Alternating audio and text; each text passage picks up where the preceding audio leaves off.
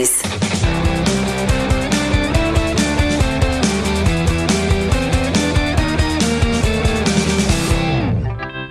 Chronique Disque dur avec Stéphane Plante. Salut Stéphane. Salut Jonathan. On tente de se changer les idées dans cette période de, confinement qui euh, n'est pas à veille euh, de, de, s'achever.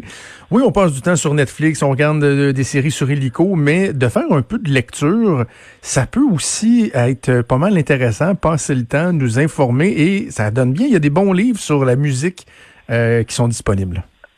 Et oui, c'est un, genre dont la popularité se démange jamais, parce que récemment, il y a eu beaucoup, beaucoup de films, des séries documentaires sur des artistes et tout ça. mais surtout les biopics, des fois, on se plaint que le scénario est trop romancé, que ça manque de nuances et tout ça, mais un bouquin, c'est une bonne occasion d'aller à fond dans la carrière d'un artiste ou même d'un genre musical. Et je commence avec un livre qui n'est pas si récent, mais c'est Serving the Servants, Remembering Kurt Cobain, euh, qui est en version française aussi sous le même nom. C'est Danny Goldberg, qui était son ancien manager, ben, manager de Nirvana de 90 à 94. Il avait saisi le potentiel du groupe assez rapidement.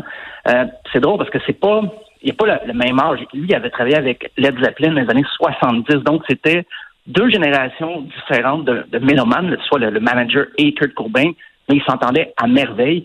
Et c'est un peu l'étalage de ses souvenirs, des photos inédites. Euh, faut dire, il était là même dans le processus de création de l'album Nevermind, qui va faire en sorte que Nirvana va être connu partout. Euh, c'est aussi une bonne alternative pour ceux qui en ont assez des théories supposées sur l'assassinat de Kurt Cobain par des hommes engagés par Courtney Love. Il y a toute une théorie du C'est Courtney Love. Tout le monde le sait que c'est Courtney Love qui l'a assassiné. Ben c'est ça. Donc, c'est un bon antidote parce que lui, il a côtoyé Kurt Cobain. De près, il dit que c'est quelqu'un qui avait beaucoup d'humour, euh, très rigoureux, très ambitieux. Euh, ça balance un peu de l'image qu'on peut se faire des fois, l'espèce de nihiliste qui qui apprécie absolument rien. Donc, c'est euh, de Danny Goldberg. Euh, un plus récent de The Beautiful Ones, Mémoire inachevée de Prince. Euh, c'est avant tout, c'est un espèce de portrait sur l'œuvre de Prince, toutes les avenues musicales qu'il a empruntées. Euh, il y a aussi des extraits de, ses textes qu'il a écrits à, la fin de sa vie, des trucs très autobiographiques où il se rappelait de son enfance. Euh, c'est un petit gars du Minnesota. Il n'était pas à New York ou Los Angeles. Il était dans le Midwest. Ses, chances de devenir une star étaient, un petit peu plus compliquées.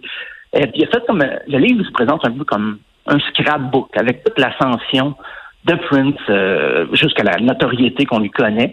Euh, j'étais même étonné que ça soit pas sorti avant parce que c'est quand même euh, quelques années de, son décès, mais il y a beaucoup d'archives photos, donc on ne va pas bouder notre plaisir. un livre un petit coup de cœur personnel, le livre Please Kill Me, c'est l'histoire non censurée du punk racontée par ses acteurs et quand on dit non censuré, c'est ça dit ce que ça dit. Des anecdotes des Pop qui racontent que des fois il y avait des groupies dont ils ne savaient pas vraiment l'âge, euh, comment on se passait la, drogue, la drogue de mauvaise qualité. Des anecdotes donc sur euh, les Ramones, et même on va jusqu'aux années 60. Quand on dit punk, c'est même le, pré-punk des Velvet Underground et tout ça. Euh, ça, ça, se lit comme un roman, c'est des témoignages collés. Il n'y a à peu près pas de narration, c'est vraiment juste un témoignage après l'autre, et souvent, on fait témoigner deux gars du même groupe, et ça ne correspond pas. Donc, c'est très drôle parce que un tel va dire, ah, c'est lui, qui en show, il m'a donné un coup avec sa guitare, et l'autre dit non, c'est parce qu'il m'avait achalé avant. On peut comparer les versions, c'est très drôle. Mais c'est surtout années 70, un peu début 80, donc pas de, de punk plus récent, mais c'est vraiment une histoire de, des débuts, des déboires.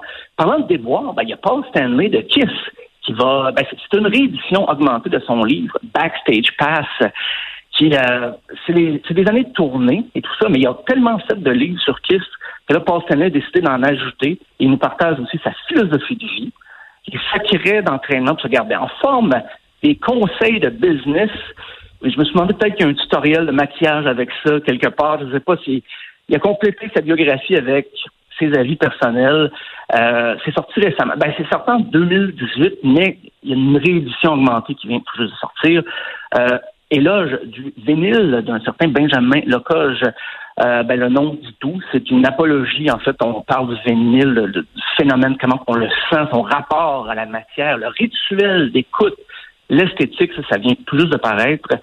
Euh, il y a Ladies First, le rap féminin en 60 albums de Sylvain Berthaud. C'est une anthologie des albums incontournables du rap féminin.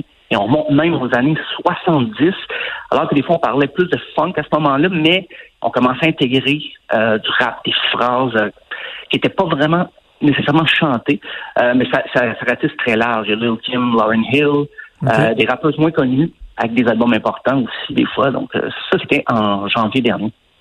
T'allais dire, excuse-moi, t'allais dire... euh, Non, non, non, j'ai juste dit OK. Je, je, je te suis, Ah, je te suis. ok. j'ai dit euh, grand fan de rap, euh, comme, comme tu sais, j'ai dit peut-être qu'il veut euh, ajouter. Ben, écoute, non seulement je tripe sur le rap, mais en plus, si tu me parles du rap féminin d'une partie précise de notre histoire, on l'écoute, je suis tout excité.